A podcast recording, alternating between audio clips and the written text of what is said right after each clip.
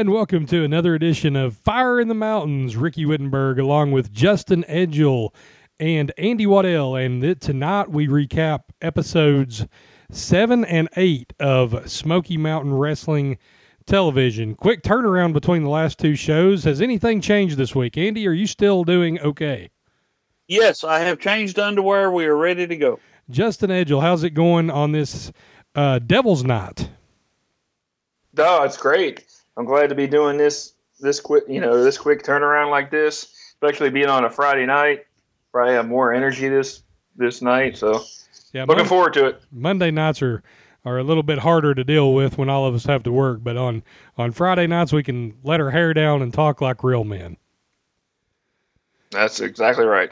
All right, so uh, going into Smoky Mountain Wrestling episode seven and eight, uh, the opening segment in episode seven, and uh, Justin, I think you've made a, a mental note here. I'm reading the show notes, and you're you are uh, at this point waiting for Carl Styles to molest Dutch Mantell. It appears. Yeah, yeah. I'm, waiting for any second he's going to bend him over that desk and have at it with him. I mean, it, it's ridiculous. He he he was so close to him and staring at him. He was like six inches away. I just like, well, what the what the hell? I mean, how close do you have to be to protect him from the biggest idiot in this in the promotion, Brian Lee? I mean, come on. Yeah, and I think part of it. I mean, I don't know if Carl Styles had been on television very much up to this point. Maybe he had not even seen a television before they pulled him out of the mountains and tried to make him a wrestler. I don't know. I mean, I think he's just a little bit awkward. But yes, the, some of his expressions do give off the vibe that um, that uh, he's got he's got some screws loose upstairs.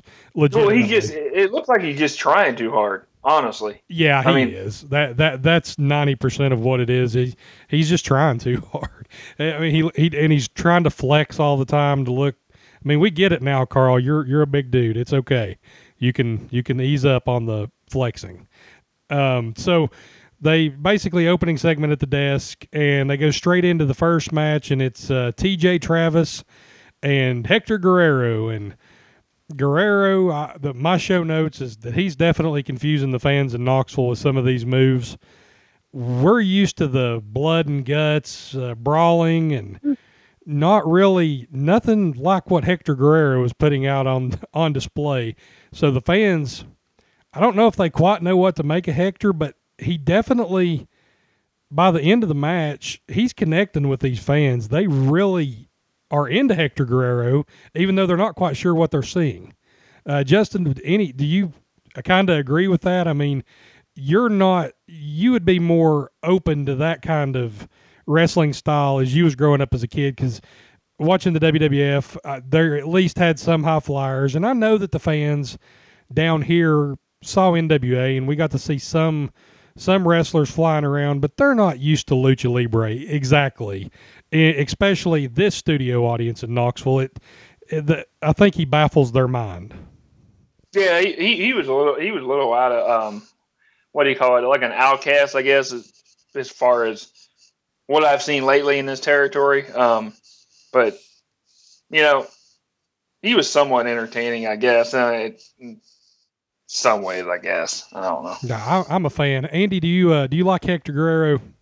Oh, I like Hector, but like you said, you could tell by the audience they were sitting there going, "What the hell is this little Mexican felder doing?" Yeah, he. I mean, Like that, all that rolling crap and all that. I guess it was kind of confusing. I don't know. Yeah, it's and he uh, basically just a jobber match. Uh, well, a squash match. Hector, he gives T.J. Travis some offense. Travis is a lightweight, so he does move around fairly good. And um, but at the end of the day, Hector gets him with the jalapeno roll for the one, two, three. So Hector Guerrero staying. They're booking him strong early in Smoky Mountain anyway, uh, trying to keep him trying to keep him hot. So we have the Hector Guerrero match. We co- and I did make one other note, fans. If you're watching this match, look at the boots that T.J. Travis is wearing. He stole them off of some sort of a dime store mall Santa. I don't. That's the most hideous wrestling boots I believe I've ever saw, and it actually distracted me toward the end of the match how bad his boots were. Yeah, he stole he stole that from the, the homeless guy outside the arena or something. They looked shitty. Yeah, they, they didn't look like wrestling boots, that's for sure. Um, and on to back to the desk, and we are with one of our other favorite characters so far, Nitro Danny Davis. And Oh, once, good God. once again, shake him up, and he's going to explode all over you. But he did fi- he did say when he steps in the ring, it's good for him and and bad for you. He's um, I I liked Danny Davis. Like I said, I'm going to go back to this. I like Danny Davis as the night as a nightmare with Ken Wayne, and I remember him fondly from Southeastern and Continental, or it just in the territories down here, Alabama. I seen him in some of the territories on some of the wild feeds that we'd pick up in the '80s. But Danny Davis in 1992 is not connecting with me, and I don't think that he's connecting with Justin. Justin, you you don't like Danny Davis, correct? Terrible. No, not at all. He's corny as hell. Uh, see, I mean, I'm ignorant to the fact of what he did before because I just don't know. Ob- Well, same same difference. But what he's doing now sucks. Just get rid of it. Period. Yeah. So, well, I mean, there's always going to be a few things that doesn't work, and right now this Oh, is it's not not, working. sure, it's not all going to work. Yeah, I mean, Yeah. it can't be perfect. But and we'll see where that go, where his gimmick goes. Because honestly, I watched Smoky Mountain in that first run also, but I haven't rewatched it in years, and I can't even remember a lot of what happened. So I'm going to have to try to follow along with Danny Davis because I don't know what's going on with them either. Uh, then we go straight to the interview with Fantastics. They're teasing their mystery partner for next week, the six man coming up. Basically, this was a pre-tape because they were ta- I- legitimately going to Japan. I don't know how much time elapses between the TV tapings, but episode seven is the last taping of a three taping set. So we done episodes five and six last week, and seven is a continuation of five and six, and eight coming up in the next episode is going to be in the same arena in Knoxville, but it definitely is uh, at least a couple of weeks later. I did, And we know this because Grandma has on a different outfit. Yes, uh, grandma, the, and and she actually we have consulted our crime scene investigators and uh, forensics, and she actually was the same grandma that was in episode two in Morristown or three, whatever. So this this lady is either a very big fan of Smoky Mountain, or she is related to somebody in Smoky Mountain, and just goes around with them because she's she's there. the yeah, time. yeah, she still has a shitty outfit on too. But you know, what what do you expect? Well, she's 97 years old. I'm just, I mean, just, well, that's true. her. I mean, Bob, Sorry, Font- you wasn't you wasn't in East Tennessee in '92. And '92 in East Tennessee is like '82 in the rest of the country. yeah, uh, that 10 Yeah, you gotta like send me some pictures of some family pictures or something. Or I don't know. yeah, yeah, we'll, You got it. we'll do that. Yes, and you'll, you'll see that it was not just, I mean, we can crack on the Knoxville fans, but it, it was, it was just East Tennessee. So we're out of the interview with Fantastics. And we go straight into the second match of this episode. It's a six man tag team. Jimmy Golden and the Koloffs versus Reno Riggins, Rocky Patterson, and Ben Jordan. I think the least we could say about this match, the better. It was a squash match, and the only the only thing that I took out of this match is Jimmy Golden for a guy that's six foot five has a hell of a drop kick. Yeah, he, was easily the best worker of, of all of them. Uh, I said that you know the most entertaining thing besides Golden was the commentators, because a lot of times, especially in a you know a territory like this, when you have a shitty ass match like you, they had right there, the commentators can make it more entertaining, and they did in this match for sure. Yeah, and, and imagine that the commentators actually making the match more entertaining instead of just trying Yeah. to entertain themselves. Except And- Mi- Michael And uh, they were, to listen to that guy. They, and they were putting over the wrestlers. They was putting over the angle. They're putting over the fact that we're going to have a big six man next week. So this is kind of a tune up. So You see where they're going with it. The, the reason they put Golden and the Koloffs in a match as a squash, and uh, just setting up the angle for next week. I, the only thing that kind of caught me off guard was after the match when they was doing the interview, they actually showed a fan flipping the bird on TV in 1992. I, I don't know why, but that just it just seemed out of place. Uh, it caught me off guard. Yeah, I just don't think they had video editing equipment right back then. So Cornette was like, "Ah, screw it, we'll just put it on TV anyway." Yeah, we'll we'll do something else even more wild later on, which we'll talk about later in the episode. All right, and so I guess it wasn't as PC as it is today. I don't hell, I don't know. FCC wasn't strict. No, there was. I don't know. The regulations were much different before Nipplegate. Exactly. And but yes, they go to the desk. Basically, it's an interview with Koloff and the Koloffs and Jimmy Golden. And I didn't make a note in my notes, but Vladimir, when you're we was talking about Carl Styles trying too hard, Vladimir is trying his best to imitate the way Nikita his mannerisms and sticking his tongue out, and all he does is look like a the a half inbred version of Nikita Koloff. It's not coming off very good to me. I mean, he's definitely a cheap knockoff of Nikita. Yeah, I'd agree with that. I mean, it he uh, it's almost like he's looking in the mirror like when he's at home and trying to imitate Nikita Koloff, and it's just it's not working out. No. So we're done with that. Back to the desk, and it's a recap of the Armstrong Ron Wright deal from the previous week, which leads us back to the desk live. And Ron Wright, he said he's going to show people what managing is all about later on, as he has him a wrestler. And uh, he goes he goes off set, and we go straight into the next match. As Wright wheels himself down to ringside, and Ricky Nelson is in the ring, and they've changed the spelling of his name. It's R I K K I Nelson now instead of R I C K Y.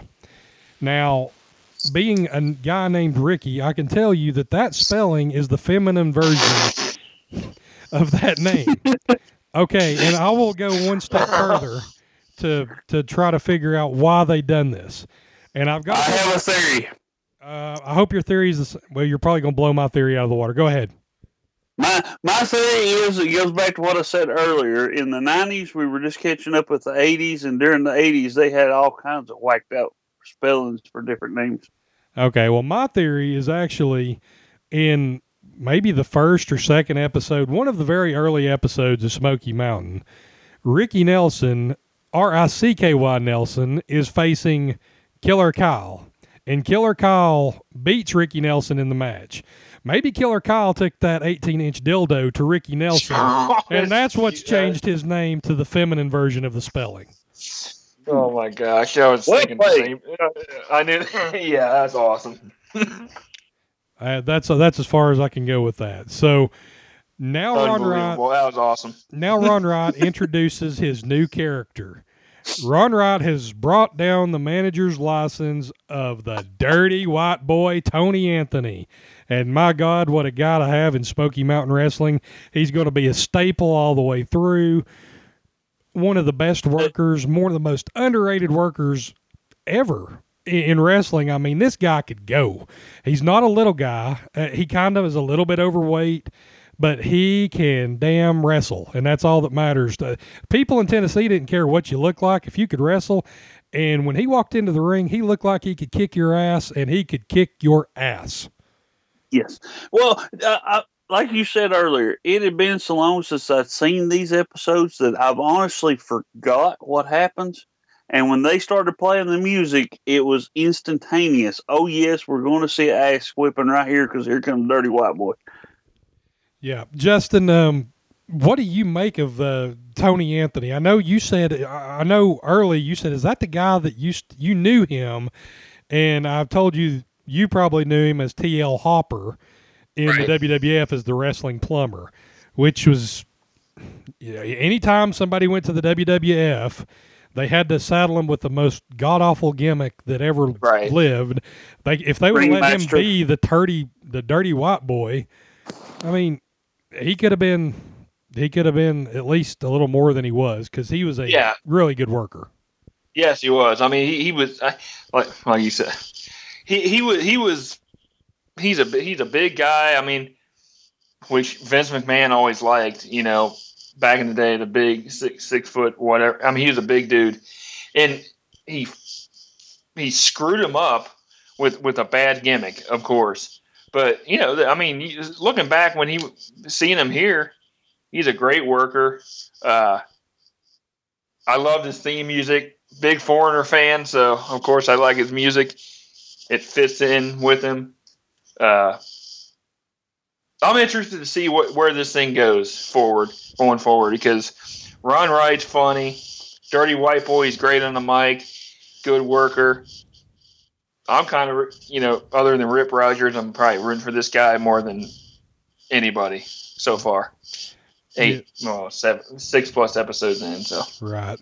And uh, to, at the at the time of him coming into Smoky Mountain here, he's only 32 years old. So he's been around the wrestling business for a while. He He, he does look older than that. I'll say. yeah, he that, but- debuted in the late 70s, but um, he's only 32 years old. He was a member of the Grapplers with Len Denton early in his career, five time NWA Alabama heavyweight title champion. Uh, he had been wrestling in the USWA uh, before coming to Smoky Mountain. He was another guy that we picked up all the wild feeds and some of the different promotions. So I had been watching the Dirty White Boy for uh, five years, probably off and on, before he come into Smoky Mountain. So I knew that that guy could he could go, even when I was 12 years old. And I, I don't think my 12 year old self was a fan of the Dirty White Boy, but my 35 year old self is definitely a fan. So th- this basically was a it was a squash match. He just pummeled Ricky Nelson, and um, the end of the match though that it was a pretty good ending. He whips Nelson into the corner, and Nelson goes into the corner chest first. He backs out, and Dirty White Boy nails him with a clothesline to the back of the head, and he kind of goes down with him, almost. If he would have held on to him as he went down, it could have almost been like Jeff Jarrett's stroke later Well, on, it- except a more vicious version of it. It reminded me of like a reverse clothesline from hell. I mean, that's how much impact it. You know, it looked like it had. Yeah, so good good job by White Boy just decimating this guy in the making making sure everybody knew that he was a real deal. Well, he was even he was even like looking. He kept on looking back. Even if you look at the replay, Ricky Nelson was even looking back, and he still got. ki- Well, it looked like he almost got killed. Got Oh. his head taken off. Maybe he was thinking Killer Kyle was back there with the violin case. I don't know. Yeah, so we go to the desk after the match, and uh, we've got Dirty White Boy with Ron Wright. If Ron Wright's happy, the White Boy's happy. Uh, Dirty White Boy says he can't be beat. They're going to turn re- the wrestling world upside down. So, Dirty White Boy, he doesn't have to say a whole lot. He doesn't come across as scripted at all. He just comes across as a guy that that works well behind the mic and he don't trip over his words. He works good in the ring with Ron Wright. I mean, this is a good combination. You can tell that this is going to go somewhere. Big time. Can't wait. Like I said before. All right, so out of that, we go into an interview with Hollywood Holly, and he's reading a, an- of the National Enquirer. He said that he's reading about Julia Roberts and himself, and he just wanted to quash the rumors that he's not flying to Hawaii to marry her, and they're just good friends, and not to believe everything that you read. Just a 30 second clip of Hollywood Holly, and God only knows that the gullible pe- people in East Tennessee probably believed that old Bob was in the Enquirer and he really is an item with Julia Roberts. Uh, you just make anything up you want to, and, and a lot of people will believe it. Andy, I heard you laugh, and you know that's true around these That- parts. Damn it, boy! If it's in the Enquirer, it is almost as if it came out of the Gospel of King James himself. You know this. You know it to be a fact. The aliens are here. The Bat Boy is here, and Hollywood Bob Holly was dating Julia Roberts. I have no doubt in my mind of this. Now wait a minute. Let's be on, let's be fair here. You're talking about the Examiner. The Enquirer was a little bit more on the up and up, but not much. Hey, they are, they are all speaking the truth to those who do not want to listen. That's true. So I wonder. I wonder if you guys thought maybe that you guys got somebody confused. Uh, Hollywood Holly confused with Dick Gere from Pretty Woman. You know what I'm talking about? Oh yeah, Richard Gere. No, Yeah. no, no. I, I Oh, okay. I'm just reaching. all right. So out of that, we're into match number four of the evening. So uh, because of the squashes, we're actually having more matches tonight, and it's Jerry Lynn, that Jerry Lynn against Ki- Killer Kyle. So Killer Kyle makes his triumphant return. He's chasing Ricky Nelson around. He missed him by one match. And he gets Jerry Lynn. Now, this is Jerry Lynn pre what he would become Jerry Lynn, but you could still tell in the match he was built pretty good. He was he actually was a little bigger than I would have thought that he would have been in 1992. And uh, but it's still pretty much a squash match for Killer Kyle. David and Goliath type of match. Killer Kyle still Which I which I don't get, by the way. you don't get Killer Kyle or the David and Goliath. I don't get why Killer Kyle is being pushed so much. So much. He's terrible. That's because he had the case and he could rub one out at the end of it. well, okay. Yeah, well, I mean, th- for all we that's say a good explanation. in our innuendos that we make, the announcers do not help our cause any when the end of the match exactly. is kind of a spine buster, except he doesn't spin with it. And he picks the guy up and he drives Jerry Lynn straight into the ground, but and they call it the rub out. I, Jim Cornette knew what he was doing. That's a wink and a nod to the fans that Yeah, exactly. that actually would get it, I guess, or but they call it the rub out. So take it for what it's worth. And Killer Yeah, Kyle, Well, well, not only that, but before, I mean, during the match, Bob's wanting to know what's in the case. What could be in the case? So it leads right into what we're talking about. So it may be just a coincidence, but I, knowing Jim Cornette like that, I don't think it was. yeah, I mean, it. Who knows? But at the end of the match, if you watch this match on uh, replay, when he does his rub out, he almost damn near knocks himself out with the move. It's still that is so bad. That's the worst. That's the worst move name I've ever heard. The- yeah, he took it to the face too many times. He it, he legitimately almost knocked himself out with the move though, because he put his head too far down and his head slams right into the mat. That would have been unintentionally hilarious if it would have knocked him out and he'd have just fell on top of him, but he would have been out cold. Oh, good lord! But alas, it is not to be. And I got, I got nothing. It is not to be. So we're out of this match. It was just another squash. And we're in it, back to an interview with uh, Terry Bam Bam Gordy. He asked Bob who he had his money on in Smoky Mountain, and Bob said that he wouldn't bet against Terry Gordy. And uh, I don't think anybody standing next to Terry Gordy, if he asked you that question, would say anything but Terry Gordy. Uh, he says a lot of people's going to fall. He can't be beat, and he can back it up. He said he's the big bomber. And um, yeah, the weird fan sighting Justin makes note of after the match. I, we may put that up on the PWO board as a picture, but I swear to God, it looks like a real life teenage Peter Griffin. the the locks were overflowing. But pretty much a nothing. Uh, pretty much nothing there. Gordy just Nothing more than uh, Terry snort snort Gordy, or you know, I don't know, saying what he always says. yeah he Saying he, Bombs are falling. yeah, some crazy ass shit, and that's what he does. I still like I He mu- still he like must Gordy because you never know what's going to come out of that guy's mouth Uh, Yep. or out of his nose, depending on uh, what angle. Well, exactly. Exactly. He's he, and he's he was only like thirty years old at this point. Yeah, yeah. He looks looks like he's about fifty. And he had been wrestling since he was 16. I mean, he had been wrestling a long time.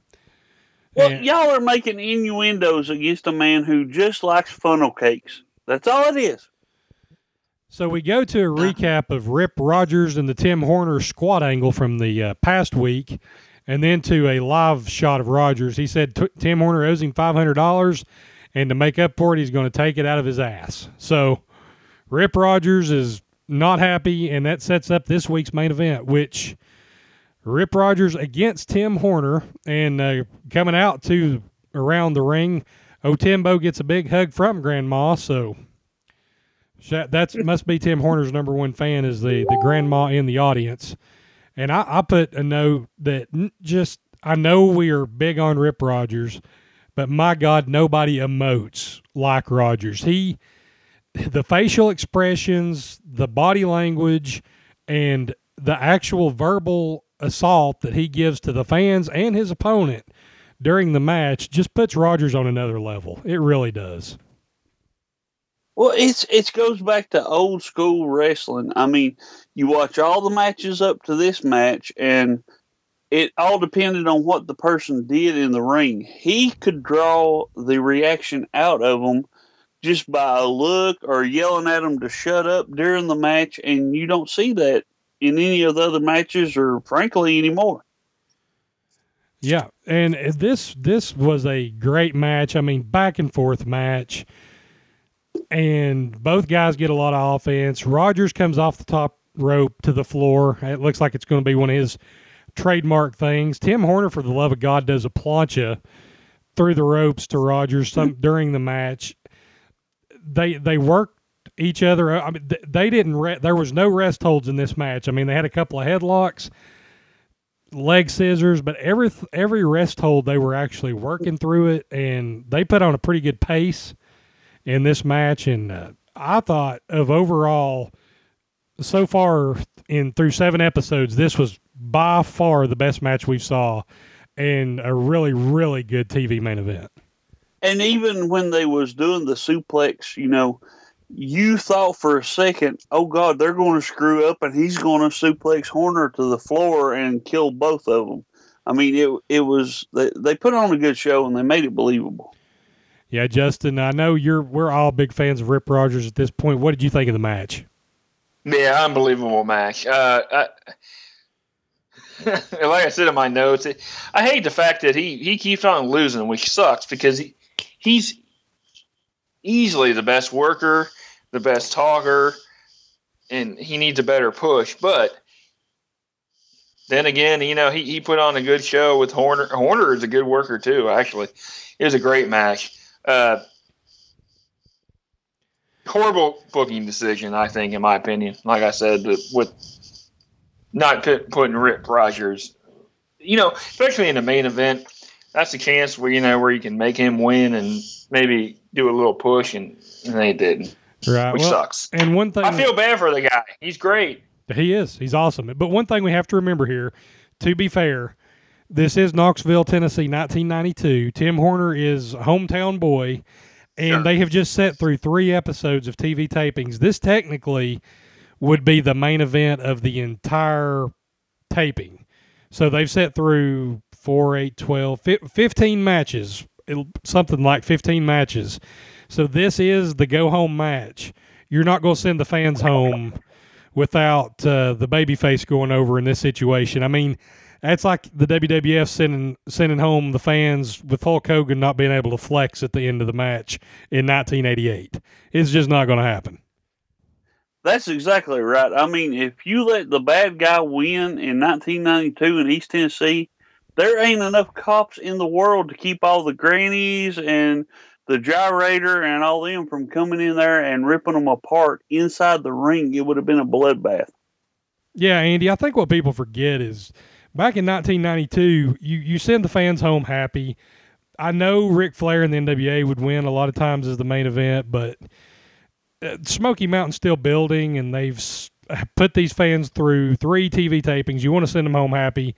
Tim Horner gets the win, even though we like Rip Rogers better. I get why they done it. So we have that, but that was, like we said, an unbelievable match, um, just top notch. So the way the show ends is we go back to the interview desk with Commissioner Bob Armstrong, and he wants to know who Cornette's team is. He's getting pretty fired up because Cornette won't tell him who his tag team is. He comes out and he says he's going to debut a video of his team next week on television. Then he acts like he's going to hit old Bob with the racket, but he doesn't. So that's basically how we wrap up uh, episode number seven of Smoky Mountain TV. And uh, general thoughts on seven, real quick, guys. Uh, Andy, what did you think about episode seven? Oh, the, especially the last match, it was a much better wrestling. They seemed to be a lot smoother, and you can kind of get a sense of where they're wanting to go with it and where they're trying to lead the audience. Yeah, J- Justin, uh, what did you think about seven? Uh, I agree totally with Andy. I mean, it, it, was it was a lot, like you said, it's a lot better than what I've seen in the last I don't know six episodes, obviously, and we'll see where it goes from here. And uh, we're we're just... it's it was it's kind of, it's kind of hard to say because we do two two episodes at a time, and I know how good episode eight is. Yeah, episode eight is is a launching point to me. Oh, yeah. Um, so without further ado, let's jump right into episode eight. After we pay a quick bill, we'll be back on the other side. You're listening to Fire in the Mountains, Smoky Mountain Review Show, episode eight, coming up next. I love football and I love relaxing. Because for me, relaxing always includes Skoal, the smokeless tobacco. Just a pinch between my cheek and gum gives me great tobacco taste without lighting up. Got the sea, the breeze, got my Skoal. Nothing's gonna make me move. Think I'll play some touch. Skoal, brother. Try going smokeless. A pinch is all it takes. A pinch is all it takes. Absolutely. Earl Campbell. we just have the stars out the wazoo here on Fire in the Mountains. Earl Campbell, Pitch and Skoal on our show. So perfect for, uh, I'm sure there was plenty of people in the audience at this Smoky Mountain taping in 1992 that probably was dipping Skoal or Levi Garrett or any number of other chewing tobacco products. It's all fun and games until you pick up somebody's speak cup. Oh, Yes. Don't ever. Yeah, it looks like, it looks like Dr. Pepper and sure as shit it wasn't. All right, so episode number eight, Smoky Mountain, straight out. Uh, Bob and Dutch at the desk. They're previewing the show, and, and Carl Stiles is conspicuous by his absence. Uh, Carl Stiles is no longer hovering over Dutch this week. Maybe Dutch has taken out an order of protection against Mr. Stiles. We're not sure but he is not with Dutch at the desk. And they just basically preview the show. Thank God for once. Yeah, Carl Stiles not with Dutch at least on one episode. Match number one: the Golden Boy Joe Cazana against Robert, Golden Shower, actually. Joe Cazana. Joe Cazana is the grandson of legendary Knoxville promoter uh, Nick Cazana. So, not a bad worker at all. Uh, not the best look, a, you know. He had a bad coat. The the gold the golden coat. You know, okay, it's like this. You want to call him the Golden Shower Joe Cazana?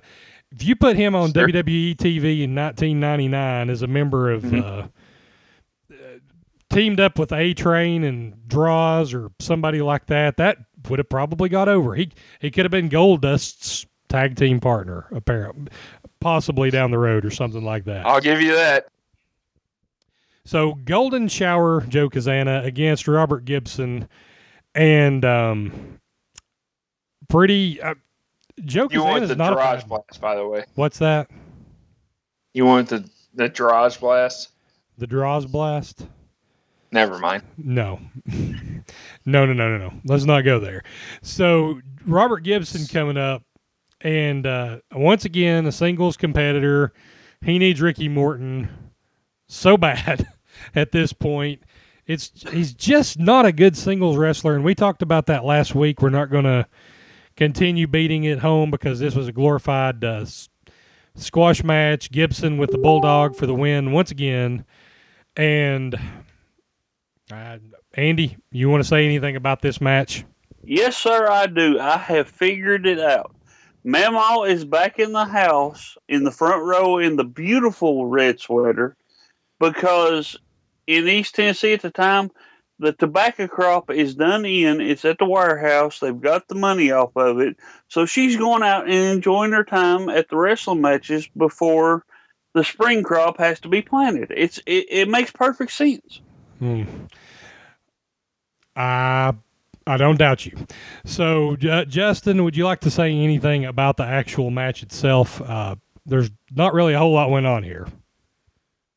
Yeah, not really. Uh, it, it was it was a squash match, like you said. Robert Gibson sucks he, as a singles wrestler, and so And not much not much after that, honestly. it will be noted that we are at the same venue from the last three sets of tapings in Knoxville. Not the same night, obviously, but we are at the same venue because Right. the, the people in the audience have finally changed clothes and they are no longer sitting in the same positions. So we go to the interview desk with Armstrong, and he's talking about the tag team tournament. Commissioner Armstrong announces the teams, which are the Maulers, Rip Morgan, and Jack Victory. They're going to take on Johnny and Davey Rich in the first round. The Fantastics against the Wild Bunch, who is Joel Deaton and Billy Black. The Koloffs will take on Nitro Danny Davis and Joey Maggs. And the Batten brothers will be against Cornette's mystery team. And we go straight into a highlight clip of the Wild Bunch in Japan. And uh, in this match in Japan, they're pretty much putting a beating on Johnny Ace. And my note said, Holy shit, these guys are pretty good from this highlight clip. Billy Black was flying all over the freaking place. He done a he done a uh, back somersault uh, backflip off the top rope to the floor, and in 1992, that was not very common. It was a really good highlight clip to highlight a, uh good team for the tournament because if you didn't know Billy Black or Joel Deaton, it may not really excite you, but when you see the highlights of that Japan match, you're like, wow, these guys are pretty good.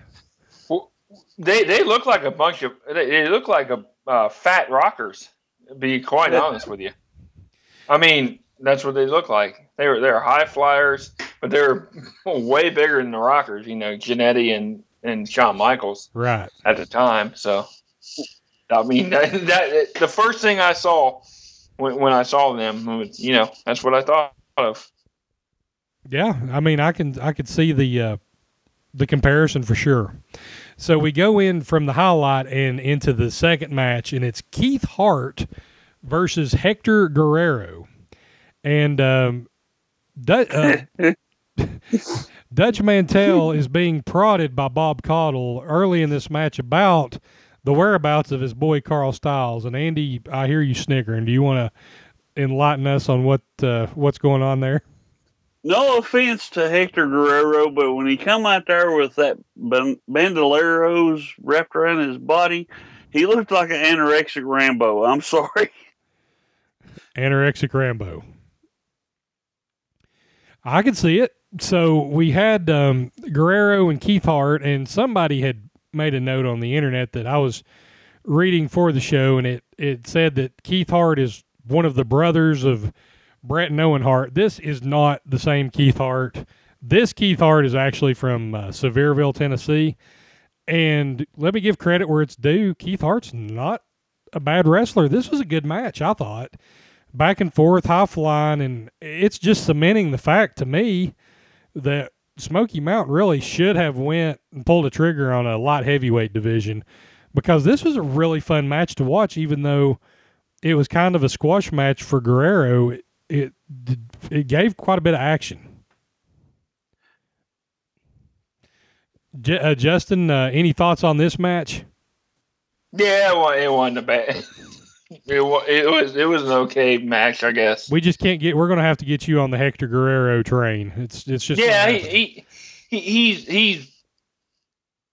I, I get the only problem with him is uh, I think I compare him to his brother, which I you know I was a huge fan of Eddie Guerrero. I really was, and he's not even close to him. But well, the, we'll see. And in fairness, Going Hector forward, Guerrero we'll is see. he's winding his career down at this point. I mean, He Sure. he's quite a bit older than Eddie, and uh, he was Mhm. in well into his forties in this match. So he's not Mm-hmm. the Hector Guerrero from 1982 or 83. He's, Right. He slowed down a little bit, but he's still a good wrestler. I mean, I really like dig some of the his, some of his style that for for sure what he's trying to do. And in in this match, I've got a note about Dutch Mantell. He's talking about uh, Guerrero. He said that he wished that he would put his foot in his face sometime. He said he'd pull a stinking leg off and beat him over the head with it. So Dutch Mantell uh, always entertaining on commentary. Best I've ever heard. Honestly, I mean, I, I mean, I, I've heard tons. Of, I mean, tons of. I mean, even like you know Jim Ross in, in uh, WCW and in WWE and Michael Paul. I mean, Michael Paul. Man, he sucks, but Yeah. you know, I've, I've seen them all, and he, he's he's almost the be- uh, he's the best I've ever heard He is by far. He's very good on in, in, in, in a really small territory too, like this. It, it's awesome. It's awesome to hear. Well, and one other thing I, I made a note of during the match that Dutch Mantell, Bob was talking about Guerrero putting Dutch in the jalapeno roll. And it may have went over some people because it went over my head the first time I watched it. He said he said that he would he could combat that if he he had some Rolaids. So, right. It's, I mean, that was straight off the. I mean, that J- Dutch Mantell definitely with the quick wit there. right.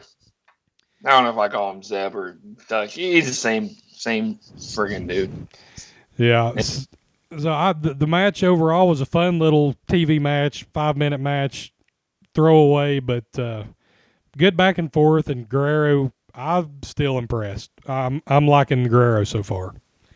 We go back to the desk, and Bob's with Cornette, straight out of the gate, Jim Cornette says that the every week he's got something to say about the audience. This week he said it looks like a green room at the, at an acid flashback. So Cornette, whatever he wants to say, it's his promotion. I guess he can say whatever he wants to. And uh, they go to this pre-tape segment that's showing, trying to show off his team. He's with uh, Phil Ramey in the back of a caddy, and they're riding to the destination. They get there, it's a Hooters. Uh, actually, on the way there, though, I made a note. He calls the driver of the of the limo Herd, and that is in Jim Herd. So he's trying to take a, uh verbal jab at his old boss at WCW there, just basically saying that he's Jim's limo driver.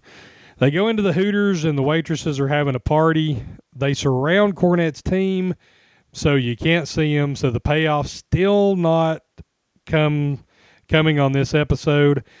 St- Cornette's stomping around because the waitresses won't get away from from his team. I thought this was a really really good segment, as it still builds up the suspense on who his team is. Andy, what did you think?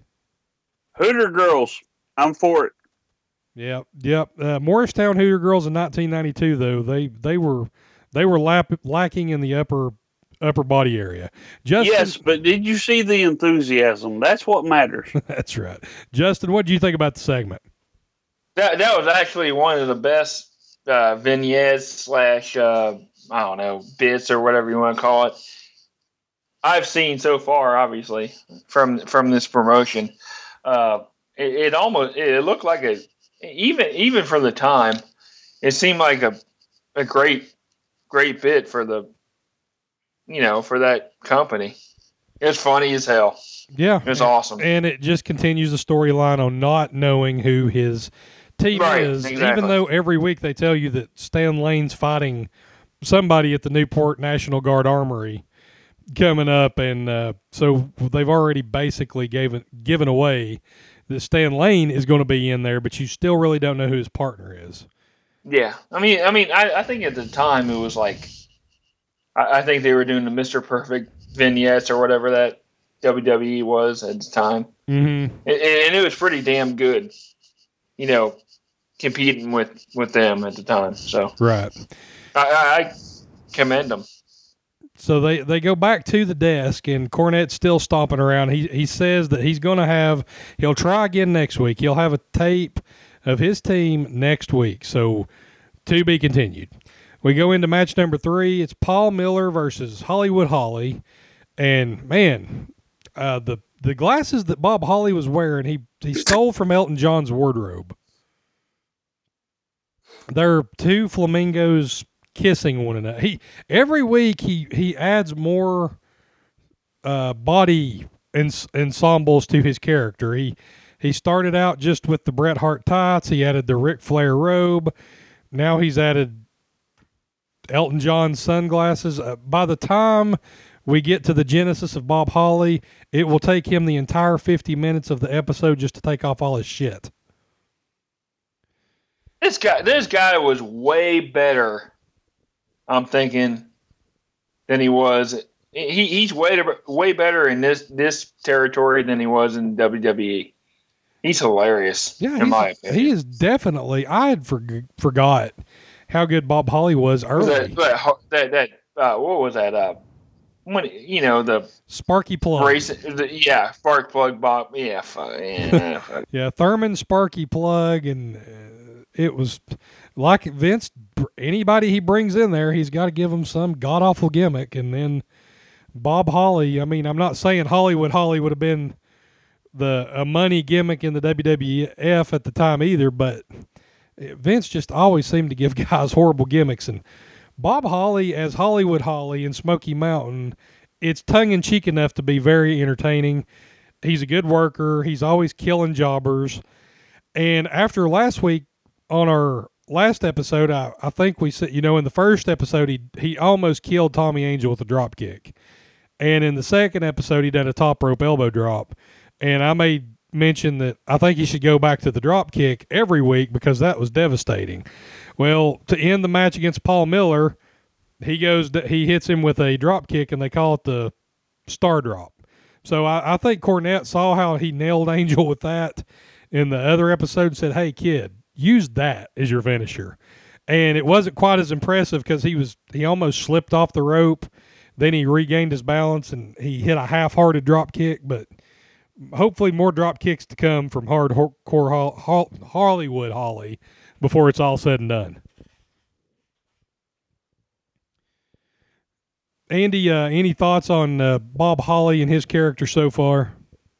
I, honestly, uh, this is one of those that I forgot about. So I remember Hardcore Holly, and then to go back and see this is like looking at your high school graduation photos. It's you don't recognize who the person is in the picture. Absolutely. So we go back to the interview desk, and now we have the Dirty White Boy out with Ron Wright. And Wright is disappointed in the fans for not sending him enough money. He was very gracious a couple of weeks ago when he got that $5 and that heartfelt letter. Well, now he's mad because he's not getting enough money. This is really good. Dirty White Boy saying it's making him sick to his stomach to have to see Mr. Wright sit in that chair. He promises to get him out of the chair. So this storyline continues to build. It's a slow burn, uh, but Ron Wright is slowly coming around as as I knew he would to to really become that pain in the hind end, and just having the Dirty White Boy as his wrestler just takes it up that that other notch. Yeah, this is this is definitely you kind of alluded to it, but this is a storyline that uh, I'm. I, I said it before, I guess in episode eight, seven or whatever. But he he's he's really this storyline's the best they got going. Besides, well, Rip Rogers sucks. He keeps on losing. This is the best storyline. Besides that, I'm seeing. You know, I'm looking forward to seeing what what happens with this. What's next? Right. Well, now we go into match number four, which is the first match of the title tournament, and it's the Maulers of Rip Morgan and Jack Victory against Johnny and Davey Rich, and uh, they're they're actually called the Rich Cousins. That is kayfabe. Davy Rich is actually not Johnny Rich's cousin, but Johnny Rich actually is the uh, real life cousin of Tommy Wildfire Rich. So they are cousins. And Davy Rich is his storyline cousin. And Dutch actually goes back and alludes to the old royal family gimmick that uh, the Maulers had and said why they changed their name. So it's not like they come into this territory and Jim Cornette is smart enough to know that the fans know who these guys are, so he's going to make mention of their past. He's not going to try to bury it and say that they're somebody else. He basically explains why they're not called what they used to be, and they're the Maulers now, so you get it. And Jack Victory, forever and ever, anytime somebody was under a mask in the NWA in the late '80s, early '90s, it was by God Jack Victory. He was he was he's a good hand, and Rip Morgan, he looks like he could be Hacksaw Jim Duggan's uh, long lost brother. And they make a good team. And Well, I, I was actually glad. yeah, that it, it or was a a killer. yeah, it was a good match. Yeah, psychopath. He does look like a psychopath. Uh, perfect for Halloween. But I did like this match. It was a good back and forth match, and they actually gave the win to the team that probably needed it more, which would be which was the Maulers. Uh, Johnny and Davy Rich, though, they may have got. If you listen, if you listen back to this episode, they may have got the biggest pop of the night. They the fans was really into Johnny and Davy Rich. Hey, you know why, don't you? It's because they came out to too legit to quit. I mean, MC Hammer was huge Giant in '92.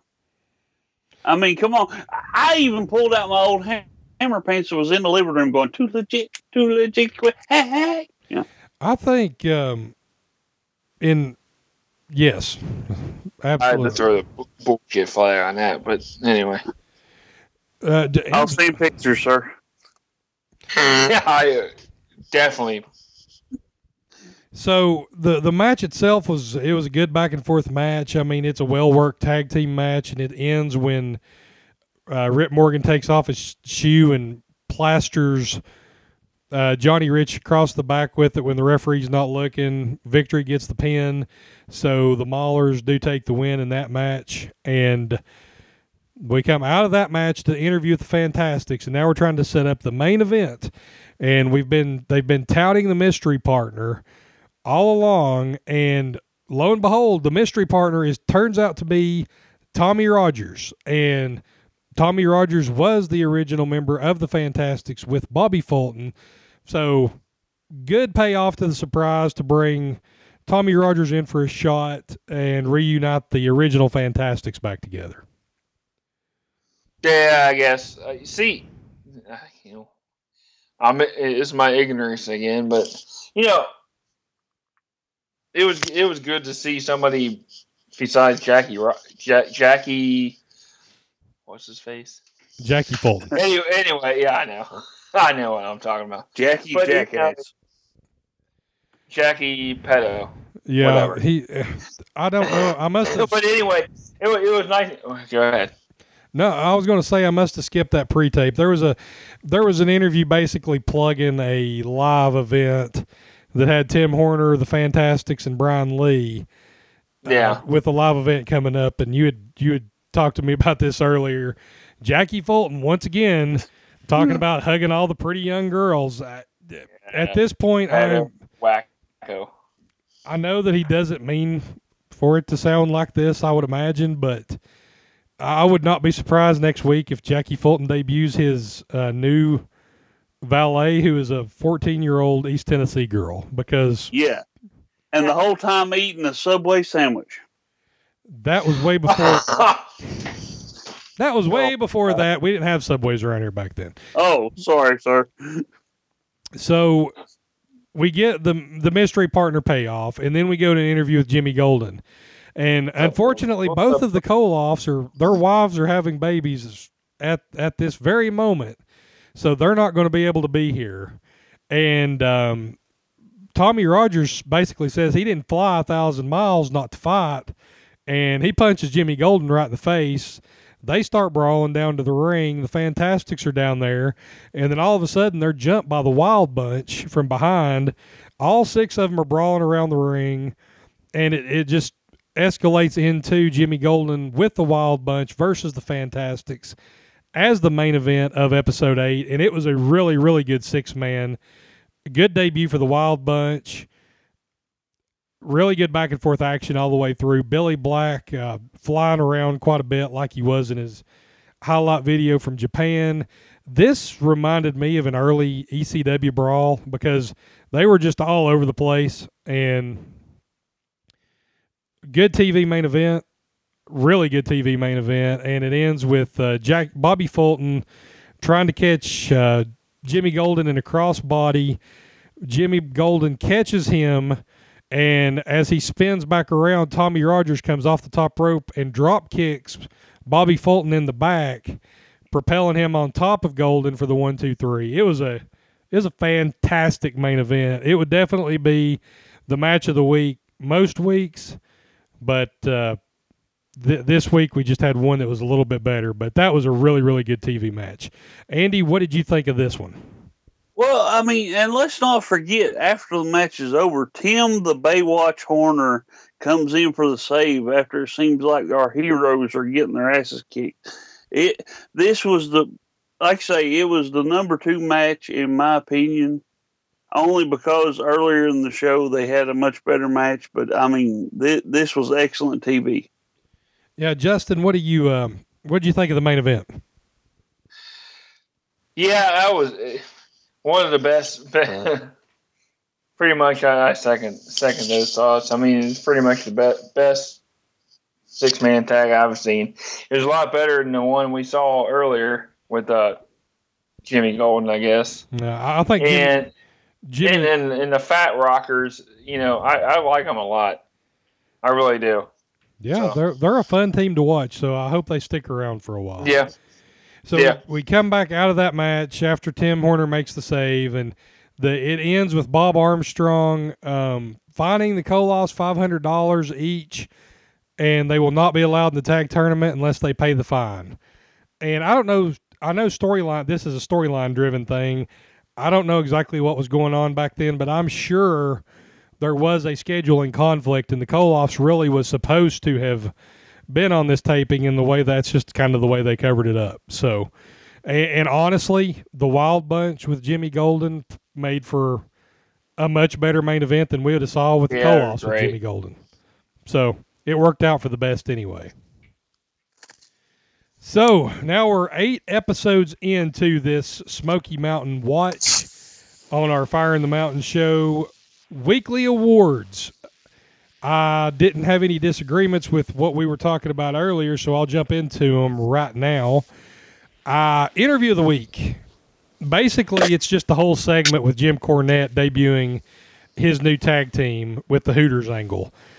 You, it's pushing the storyline out farther. It's one of those mysteries that you don't know what's going to happen. So it just keeps you coming back next week to see if you finally find out who Cornette's team is. So give that the interview of the week. A fan of the week, let's give it to the teenage Peter Griffin um, in episode number seven because uh, he he definitely had the uh, the red fro going on for him. Or yeah. Shy Raider did make one appearance, but yeah, she was definitely she must have gyrated herself out in episode in episode Yeah, number sucks. six. Fashion statement of the week. Uh, God, we got to give it to our boy. I, well, there's there's definitely two candidates here. Let's let's do a toss up. I had Rip Rob Rip Rogers with his crazy sunglasses, but after seeing Bob Holly Or- with his flamingo sunglasses, that's I, I don't know which one's more. Justin, did you have another candidate you'd like to add?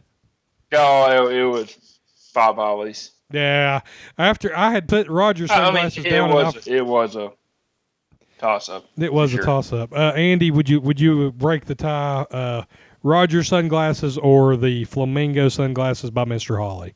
I'm going to have to go with uh, Rip Rogers because the flamingo He sunglasses. Well, well, when I first saw him, I was sitting there thinking he's part of Cobra. That's what it is. He's part of the GI Joe universe. But then I realized they were flamingos, and I'm like, well, that's kind of weird. So let's go back with Rip Rogers and the Back to the Future glasses. The the answer is always going to be Rip Rogers on this show. Soundbite of the week. Yeah, probably. Uh it's it's either Jim Cornette's acid flashback comment or Dutch Mantell talking about ripping off Hector Guerrero's leg. Andy, which one would you rather give it to? I'm going with Dutch. Anytime Dutch says something, my God, it's go- it's just golden. Yeah. Uh, Justin, would you agree that it's Dutch Mantell about Guerrero? Yes. Okay, so Dutch Mantell. I, I'm not gonna go against that. Dutch Mantell is going to rip Guerrero's leg off. So that's soundbite of the week. And match of the week, match of our watch so far, and it's not really close. Tim Horner and Rip Rogers in Not even close. episode number seven. Well, I think the episode eight main event is close. It's it's not out of the discussion, but Horners and Rogers in episode seven they click really good. I hope we see more of them two fighting each other because that was a heck of a TV main event. I wish that had twenty minutes. Yeah, I'd agree with that. I mean, it was the best. It was the best match I've seen so far. So Yeah, it's definitely moved up to our on our charts on the uh, Smoky Mountain Watch to number one, and uh, but Yep. but the uh, match that we saw in episode eight, actually of all the matches we've watched so far in Smoky Mountain history, that one's going to number two. So the two best matches we saw back to back in back to back episodes, and there, I'm sure that that will keep getting shuffled as uh, more and more good talent comes into Smoky Mountain here in the next few weeks. Just a lot of good things to look forward Sure. to with this with this uh, promotion. I mean, every week they're bringing you something a little bit different, and it just keeps like we talked about. It's a sl- it was a slower burn at be- at the beginning, trying to get their footing, but they're they're still only eight episodes in, but you can definitely see they have a direction on where they're going to go, and things are just just keep getting better. Uh, Justin, you are our resident outsider with Smoky Mountain. Every week I ask you this: Are you still impressed with Smoky Mountain Wrestling? yes, I am. Here, here's what I'll say. Look, in the in the first few episodes, I'll say it looked like it, you know you could have put it put it out in my backyard and said, "Go outside and and go wrestle outside." But it's it's gotten so much better in eight you know eight eight episodes. So it's it's gotten so much better. Well, and I think episode. I, well, actually, I'm looking forward to so so much more. Run right. Uh, I'm looking forward to it. Absolutely. And I mean, you know, Buddy Landel, he's coming in. We've saw him. Terry Gordy's Oh, hanging okay, around. Paul Orndorff has got an interesting thing going on because you can tell he's getting more frustrated about the pile driver angle. So we've got some really, really good characters and good storylines already set up. Andy, Smoky Mountain, eight episodes in. Where are we at? Where are you at?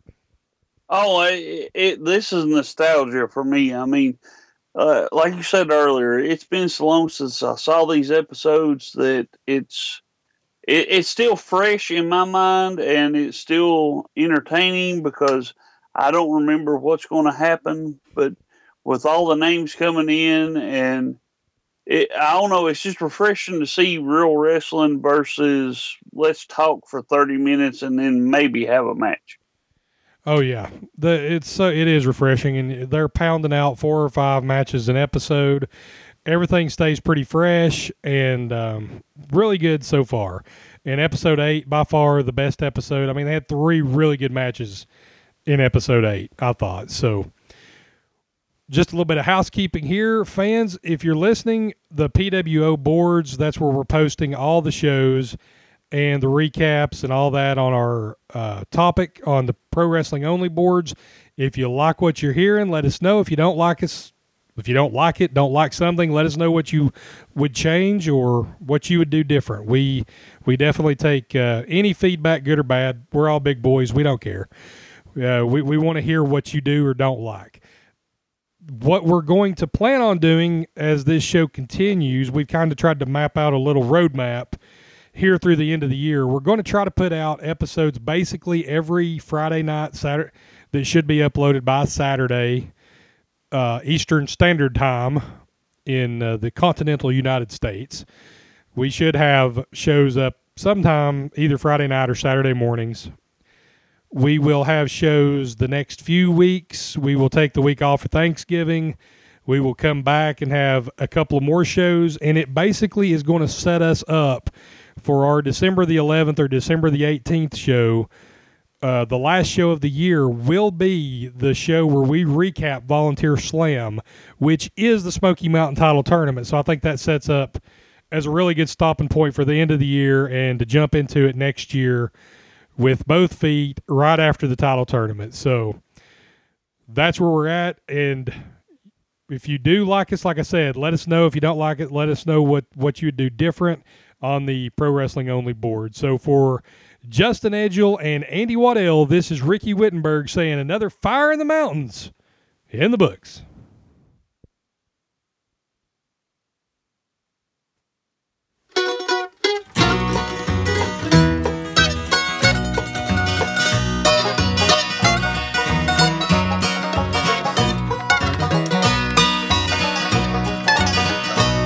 I wonder if it's raining in the mountains.